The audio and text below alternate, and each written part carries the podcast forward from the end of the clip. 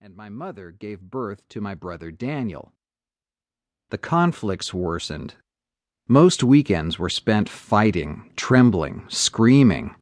When they weren't after me, my parents were attacking each other, fighting with neighbors, hating and hurting. We all lived at Deprivation Central, a family of loved, starved narcissists clamoring to see our individual reflections in a tiny pool of validation. There truly was no rest for the wicked in the haunted house that was my family. In the first 16 years of my life, we moved nine times. My dad went bankrupt. One Christmas, debt collectors banged on the door with hammers in the night. As an adolescent, I basically stopped going to school. Battle weary from home, I couldn't handle the attacks in the schoolyard. I became agoraphobic, hiding from a threatening world in the worst hiding place of all an in house battlefield.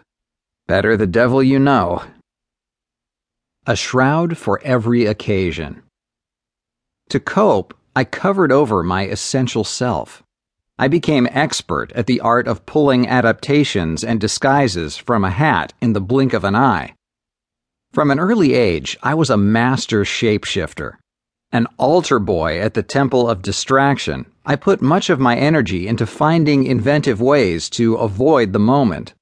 This self distractive behavior prevented me from self destructing in the heat of a too painful reality. My first disguise, Hyper Boy, was always in motion, twitching and jumping, running and kicking. I jumped from project to project, room to room, determined to never sit still. Fast movement masked my inner world, shielding me from unbearable pain. I moved so that I wouldn't feel, and because a moving target is harder to fell. I was put on Ritalin to slow me down. It almost killed me. It slowed me down so much that I began to feel the horrors I sought to escape. Encyclopedia Brown preferred to be a heady, detached observer of life rather than a participant. Repetitive thoughts and mind games kept the pain at bay. Many of my later struggles involved distinguishing an avoidant headiness from a soul sourced thoughtfulness. Am I using my mind to avoid true path or to honor it? Are my brainwaves moving me away from the ocean of wonder or deeper into it? People called me bad boy because I was. I swore early and often. I lit fires when no one was looking. I hit little girls with garbage can lids.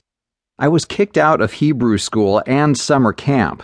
I stuck kick me signs on the backs of people I didn't like.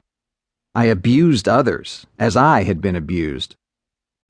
Acting out dark emotions allowed me to move them out of their toxic holding chambers and helped me to mask my fundamental terror. A child living in a war zone I could stay out of touch with my own brokenness if I appeared nasty to my peers. The mask of the nasty boy fit tightly for many years. The warrior was my most significant adaptation and disguise. He protected me from injustice. Throughout childhood, I fought back against my parents' tyranny with great resolve. My mouth became my shield and weapon and I fought for my rights with mouthpiece ablazing. By the time I was eight, I had well developed capacities for subterfuge, espionage, attack, and counterattack. Of course, fighting back made matters worse. Where my brothers benefited by going quiet, children are wrongly rewarded for containment.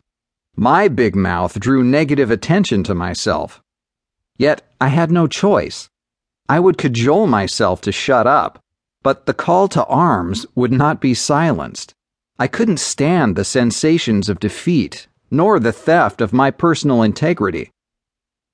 In adolescence, I became a defender of other people's liberty. When I wasn't an abuser, I was the protector of the schoolyard, verbally protecting the weak and unrepresented in a kangaroo court that I alone presided over. At summer camp, I fought against petty tyrannies on behalf of others. Many camp counselors paid the price for